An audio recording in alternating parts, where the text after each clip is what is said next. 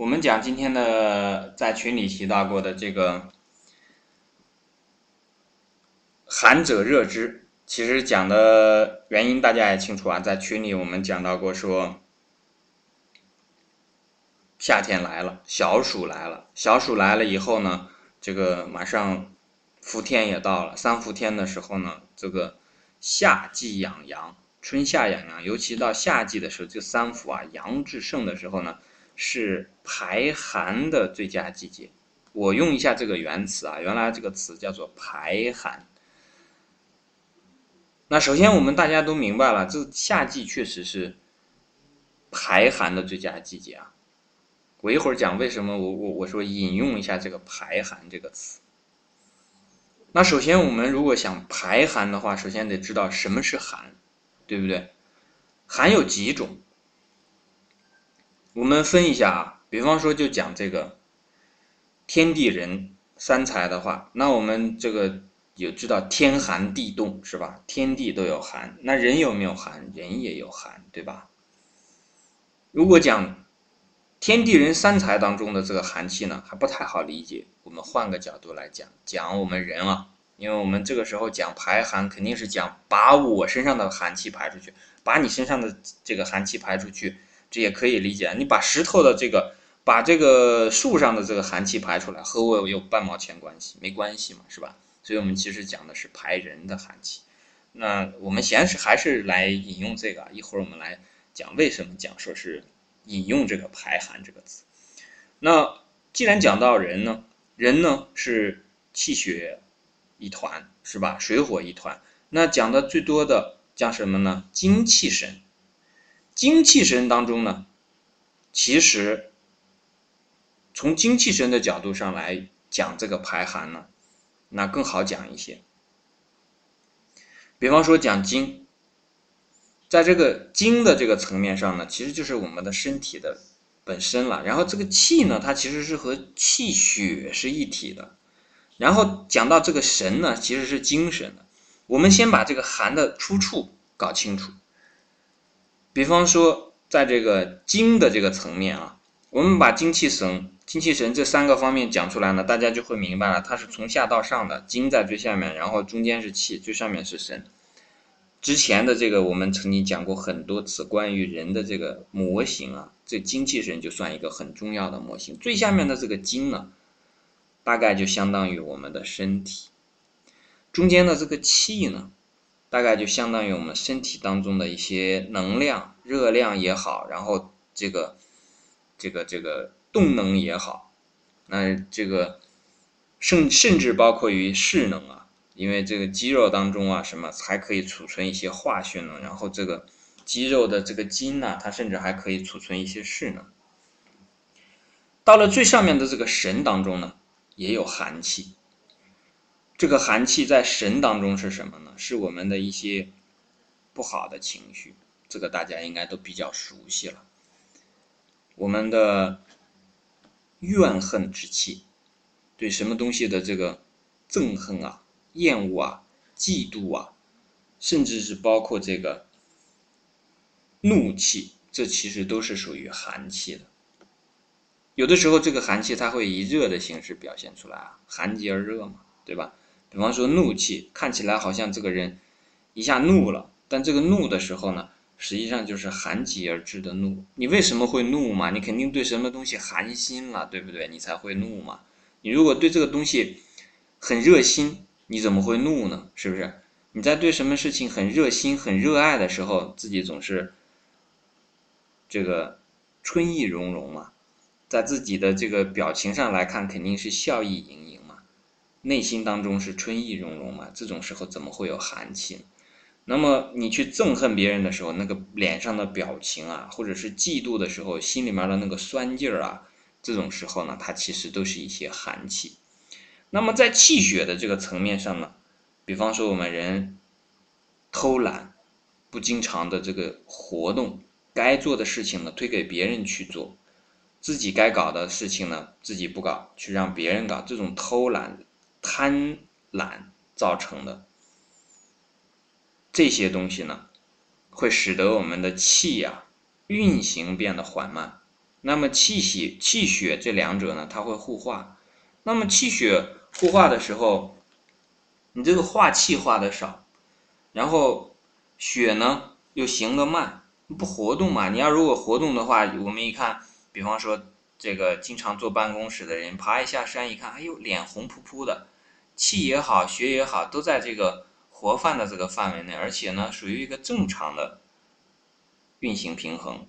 那么在这种状态下，人呢一看就来了精气神啊，这个一看就精神状态非常好。这种状态下是非常正常的嘛。有的时候偷懒或者是懈怠、睡懒觉，然后这个呃不爱运动等等这些呢，造成你的气血方面的一些这个呃寒呐。这个寒呢，就是指的。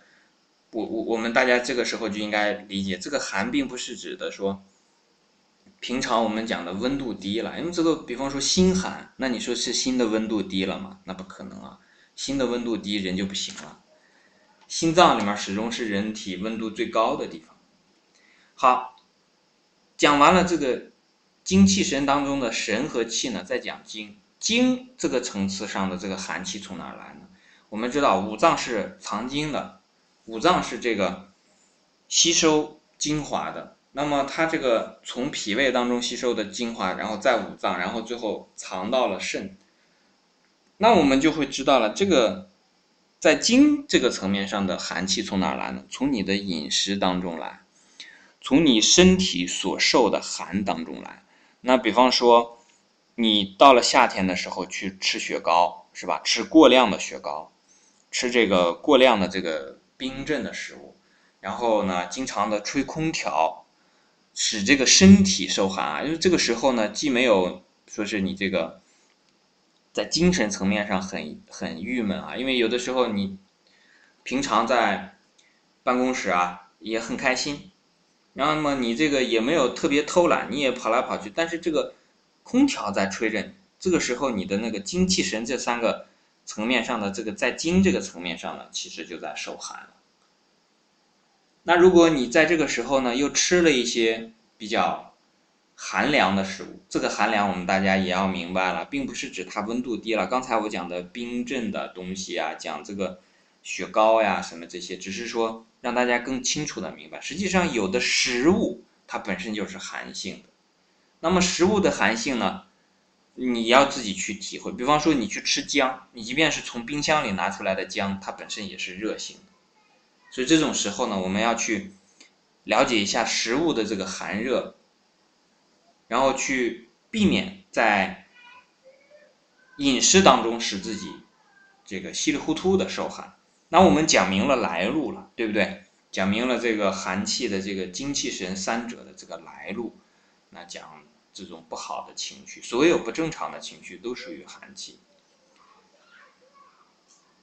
我们刚才提到的，比方说嫉妒，比方说憎恨、厌恶、烦躁，然后包括这个恼怒，这些呢，都属于这个寒气神的这个层面上的。然后气这方面呢，大部分是气血这方面呢，来自于你自己的贪吃啊、贪婪啊、贪睡呀等等这些。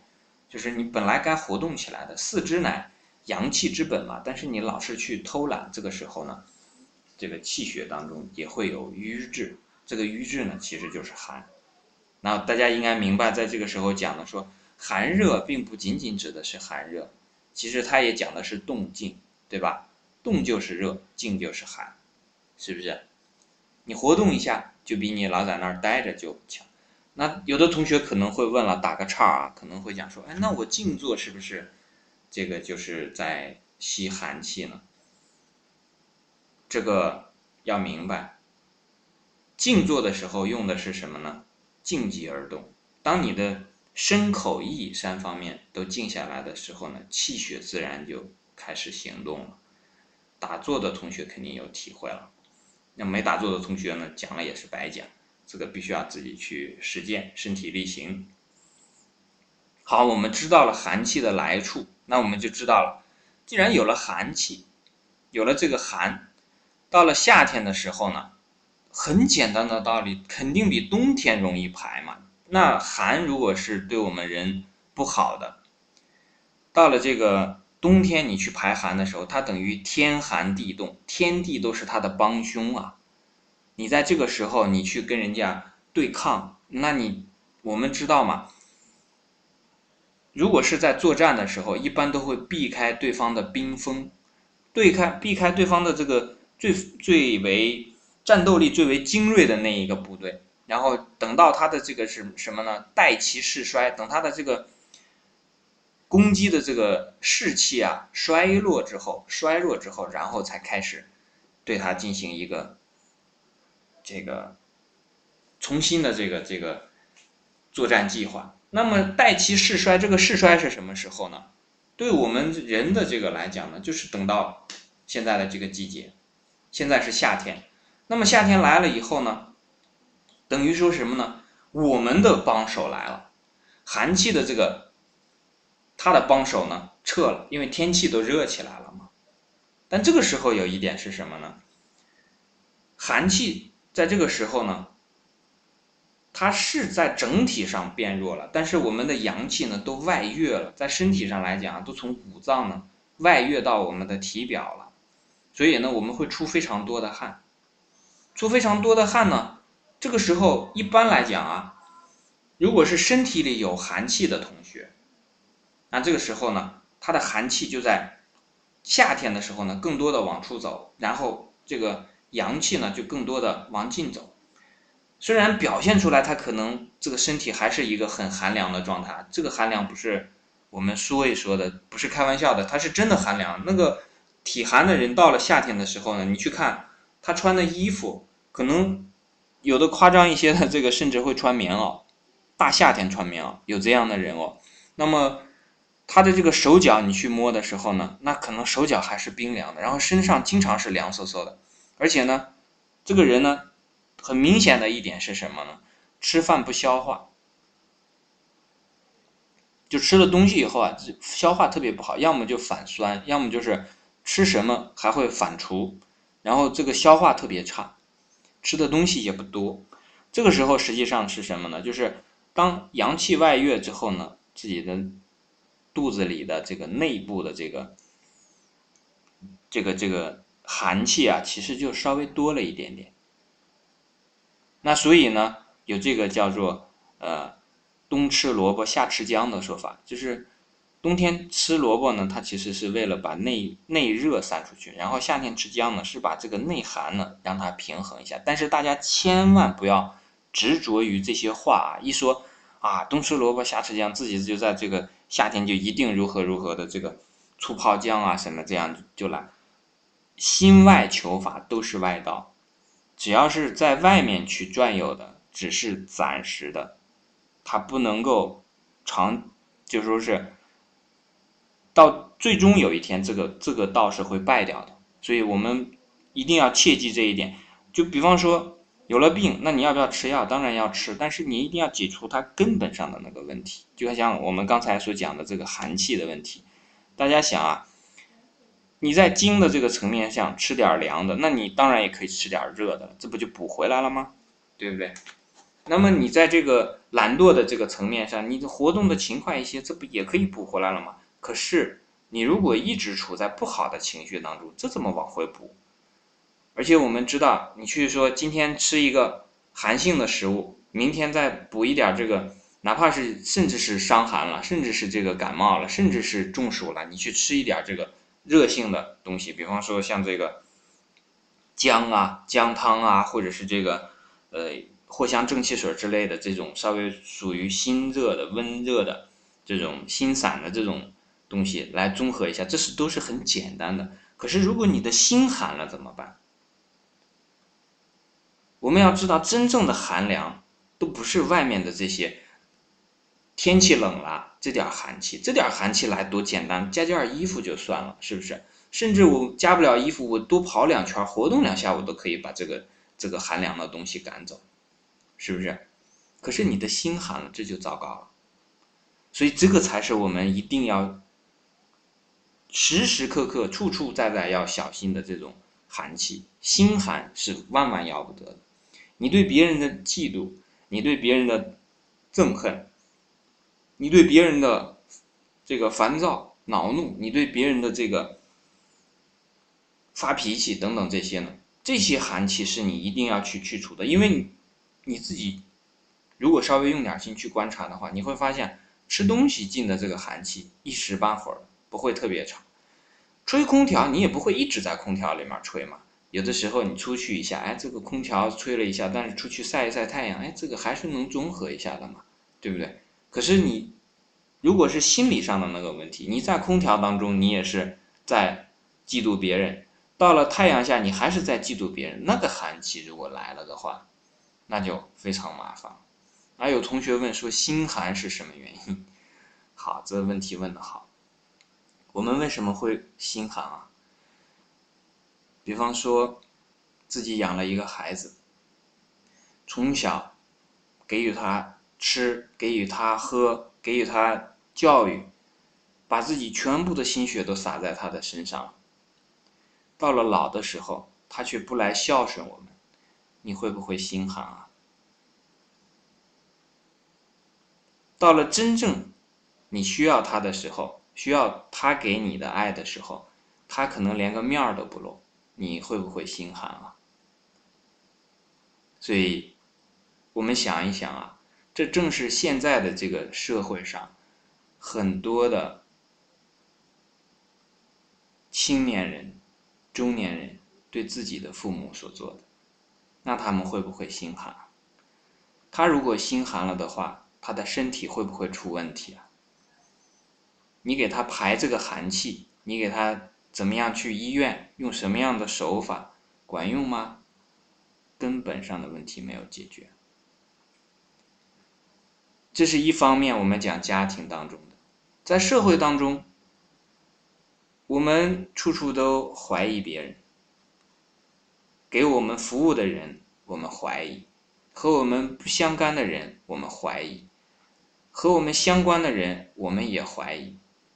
那那个人会不会心寒？别人如果是这样对你的，你在为他服务的时候，这个人怀疑你；你在这个对他好的时候，他怀疑你，你会不会心寒？你当然会心寒了。那要解决这种问题怎么办？一般的情况下，大家都是要求别人来相信我，相信我是个好人，啊，你们应该对我好，然后让我不要心寒。但是这种做法，这是每个人都在做的，已经做了很长时间，几十年，实践证明这种做法根本不见效。所以我们要做的话呢，只能翻过来，我们自己去先。相信别人，自己先要有这种对别人的这个好，你会发现，当你自己在这样做的时候，你的心就热起来了。因为你如果心寒，你怎么去对别人好啊？一个寒心人和一个热心人在社会当中一眼就可以看出来，太明显了。有的人平常这个就是冷冰冰的，到了碰到了一些人的时候，特殊的情况下，被迫的装出了一个热心的样子。脸上堆出一堆笑容，这种笑容一见面就看得出来，它都是假的。这种东西呢，留在那个人这个就是虚情假意的这个人的内心呢，还是寒气。他虽然堆出来一个一个这个满面的这个笑容，但是这种这种表象呢，其实都是都是虚假的了，这是这是没有用的，因为你的内心里面如果还是充满了嫉妒、憎恨、烦躁。恼怒的话，那么你内心还是寒的，该得病还得得病。所以那种时候呢，你那个寒气是出不去的。最受害的是谁呢？我们看啊，一个人用虚假的态度对待别人的时候，这个别人有可能能看得出来他的虚假，也有可能看不出来。假如这个人看不到的时候呢，那么这个虚假对谁产生了作用？只对这个。故意造假的人产生了影响，这个故意造假的人内心会有寒，但如果是那个就是另外的那个人呢，他看到了这一个景象，他分辨不出来这个真假，他心里可能还认为说，哎，这个人对我还挺好的，那这个人是不是内心会很快乐啊？我们讲这个人去给他，假设 A 给 B 做出了一个这个春意融融融的这种。这种对他很好的这么一个表象。那么这个受到的这个人呢，他就认为这个是好的。那这个时候其实这个人内心就是暖的，他是不管这个东西是真假，因为真假是很难辨的。只要他内心认为这个东西是好的，那他内心就是暖的。而那个那个装出来的那个人呢，表面好像很热，内心是寒的。那我这个寒热之间的利害，我们就可以看清楚了。你心里认为他好，那这个好你就受用了；你心里装出来的，那你还是留着那个最真实的那个冷，那这个寒气你就受到了。就这是我们通常所讲的这个这个寒热的厉害啊。那到了时候，真正到医院检查的时候，出出这个检查结果的时候，那就时候那个时候，那这个寒热的最终的影响的效果就出来了。所以这个排寒呢，我们要注意。夏天确实有这一点，因为天地人一体嘛，天地人三才这两这三者加上这个精气神这三者呢，我们要采用一些这个不同层面的排寒的方式。那最重要的呢，是你的心要暖和起来，因为这个我们学四气调神大论里面就讲到了，夏天的时候呢，就是要若所爱在外，明白吗？这个时候我们再回想。原来学过的这句话，应该就有体会了。若所爱在外，如果你这个世界上没有什么太多让你去爱的东西，这个悲哀、这个痛苦、这个寒冷留给谁了呢？只留给了你自己。地球上虽然有七十亿人，没有几个人知道你这种寒冷，这个寒冷只留给了孤独的自己。所以这种时候呢，要在精神的这个神的这个层面上要避免。那么在气的方面呢？我们自己要适量的把这个白天同阳的这个接触，阳是什么？太阳的这个接触啊，同这个活动的，从活动的这个方面呢，要使自己的这个这个四肢乃阳气之本来，使这个阳气要培起来。然后呢，再就是加上一些这个在精的这个层面上，那比方说我们要做的一些饮食上的这个注意。那具体的呢，我不给大家做这个介绍啊，因为我们的同学非常多，有的同学可能并不太清楚，有的同学会迷信啊。讲完之后，那比方说要吃姜，那他就去吃姜，那这个姜吃多了也会这个惹麻烦的，对吧？什么东西都不能贪。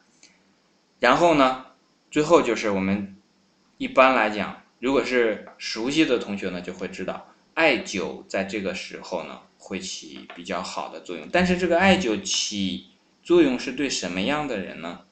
对于本来有体寒这种情况的，那么体寒是什么样子呢？刚才我们讲过，手足寒是吧？自身脾胃寒，那你就可以在这个时候用艾灸。艾灸的这个三伏天的这个艾灸呢？那比方说身柱穴、关元穴，然后还有这个八髎穴、足三里这些穴位呢，都可以适当的艾灸。我再强调一下，是适当的艾灸。那么这个适不适当呢？你自己去体会。这个时候呢，一个人的心性的修修炼修行那，就看得出来了。一个人如果有一点点贪心呢，做什么事情都做不好，把一件好事也能给做糟了。就比方说，我们讲用这个艾灸，如果有的人很贪心啊，那就会把自己搞得一定搞到很上火。艾灸如果有一点点上火没有关系，但如果是搞得非常上火，那就糟糕了。因为有些人呢，他本身可能是血就比较虚，血虚的时候呢，要适当的养阴。那这时候你去乱用这个艾灸的时候，那可能它会伤你的血哦，明白吗？我们之前讲过，比方说像一个水壶里面在烧水。你的血比较虚呢，就是你这水比较少了，你还给它猛加火，那这个水肯定烤干了呀，对吧？烤干了之后就会伤掉这个壶啊，对不对？这个壶烧掉了，就是像我们的身体坏掉了，那你这个火就用的不对了。那那个时候呢，你就要适当，你不能，比方说，既不能让这个壶里的冰这个水啊结冰，也不能说是把这个仅有的一点水给它烧干了，那就要靠什么？靠你的度。靠你的什么？靠你的中道来把握这个问题好，那今天我们讲的内容呢，就既讲了寒气的来处、精气神这三方面，也讲了在精气神这三方面排寒的一些做法，最后也讲了一个在精气这方面，甚至包括了一点神方面的这个排寒的综合的做法，那就是艾灸。那因为什么呢？艾灸这个东西，它本身在你的身体上作用，然后它又是促进你的气行的，而且艾灸本身呢，它有一些扶正的，所谓的扶正啊，就是气邪了，它本身有一些扶正的这个作用，它的味道上面。那这种时候呢，实际上艾灸是不失为一种非常好的方法。好，这一段我们就讲到这里。